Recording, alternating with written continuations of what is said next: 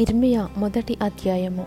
బెన్యామీను దేశమందలి అన్నతోతులు కాపురమున్న యాజకులలో ఒకడై హిల్కియా కుమారుడైన ఇర్మియా వాక్యములు. ఆమోను కుమారుడైన యోషియా యూదాకు రాజయుండగా అతని ఏలుబడి పదమూడవ సంవత్సరమున యహోవా వాక్కు ఇర్మియాకు ప్రత్యక్షమాయను.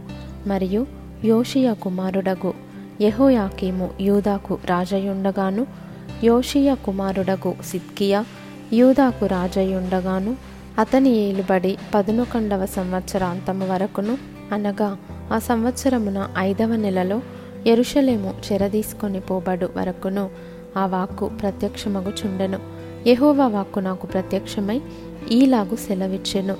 గర్భములో నేను నిన్ను రూపింపకమునుపే నిన్నెరిగి తిని నీవు గర్భము నుండి బయలుపడకమునుపే నేను నిన్ను ప్రతిష్ఠించి తిని జనములకు ప్రవక్తగా నిన్ను నియమించి తిని. అందుకు అయ్యో ప్రభువగు యహోవా చిత్తగించుము. నేను బాలుడనే. మాటలాడుటకు నాకు శక్తి చాలదని నేననగా యహోవా నాకు ఇలాగు సెలవిచ్చెను. నేను బాలుడననవద్దు. నేను నిన్ను పంపువారందరి యొద్దకు నీవు పోవలెను. నీకు ఆజ్ఞాపించిన సంగతులన్నయో చెప్పవలెను. వారికి భయపడకుము. నిన్ను విడిపించుటకు నేను నీకు తోడయున్నాను ఇదే యహోవా వాక్కు.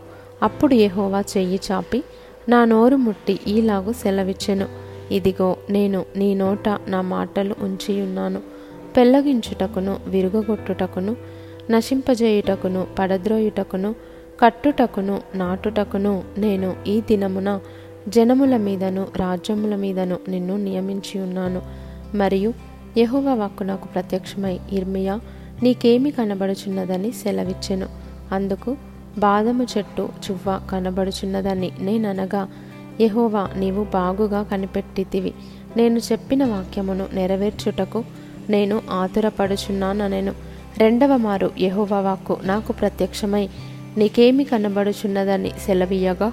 నేను మసలుచున్న బాణ నాకు కనబడుచున్నది. దాని ముఖము ఉత్తర దిక్కునకు తిరిగి ఉన్నదంటిని అందుకు యహోవా ఈలాగు సెలవిచ్చెను. ఉత్తర దిక్కు నుండి కీడు బయలుదేరి ఈ దేశ నివాసులందరి మీదికి వచ్చును. ఇదిగో నేను ఉత్తర దిక్కుననున్న రాజ్యముల సర్వ వంశస్థులను పిలిచెదను. వారు వచ్చి ప్రతివాడును ఎరుషలేము గుమ్మములలోను ఎరుషలేము చుట్టూనున్న ప్రాకారములన్నిటికీ ఎదురుగాను యూదా పట్టణములన్నిటికీ ఎదురుగాను తమ సింహాసనములను స్థాపింతురు. అప్పుడు ఎరుషలేము వారు నన్ను విడిచి అన్యదేవతలకు ధూపము వేసి తమ చేతులు రూపించిన వాటికి నమస్కరించుటయను. తమ చెడుతనమంతటిని బట్టి నేను వారిని గూర్చిన నా తీర్పులు ప్రకటింతును. కాబట్టి నీవు నడుము కట్టుకొని నిలువబడి నేను నీకు ఆజ్ఞాపించినదంతయు వారికి ప్రకటన చేయుము. భయపడకుము లేదా నేను వారి ఎదుట నీకు భయము పుట్టింతును. యూదరాజుల యొద్దకు గాని ప్రధానుల యొద్దకు గాని యాజకుల యొద్దకు గాని దేశ నివాసుల యొద్దకు గాని ఈ దేశమంతటిలో నీవెక్కడికి పోయినను? ప్రాకారము గల పట్టణముగాను ఇనుప స్తంభముగాను ఇత్తడి గోడలుగాను నీవుండునట్లు ఈ దినమున నిన్ను నియమించి ఉన్నాను. వారు నీతో యుద్ధము చేతురు గాని నిన్ను విడిపించుటకు నేను నీకు తోడయున్నందున వారు నీపైని విజయము పొందజాలరు. ఇదే యహోవా వాక్కు.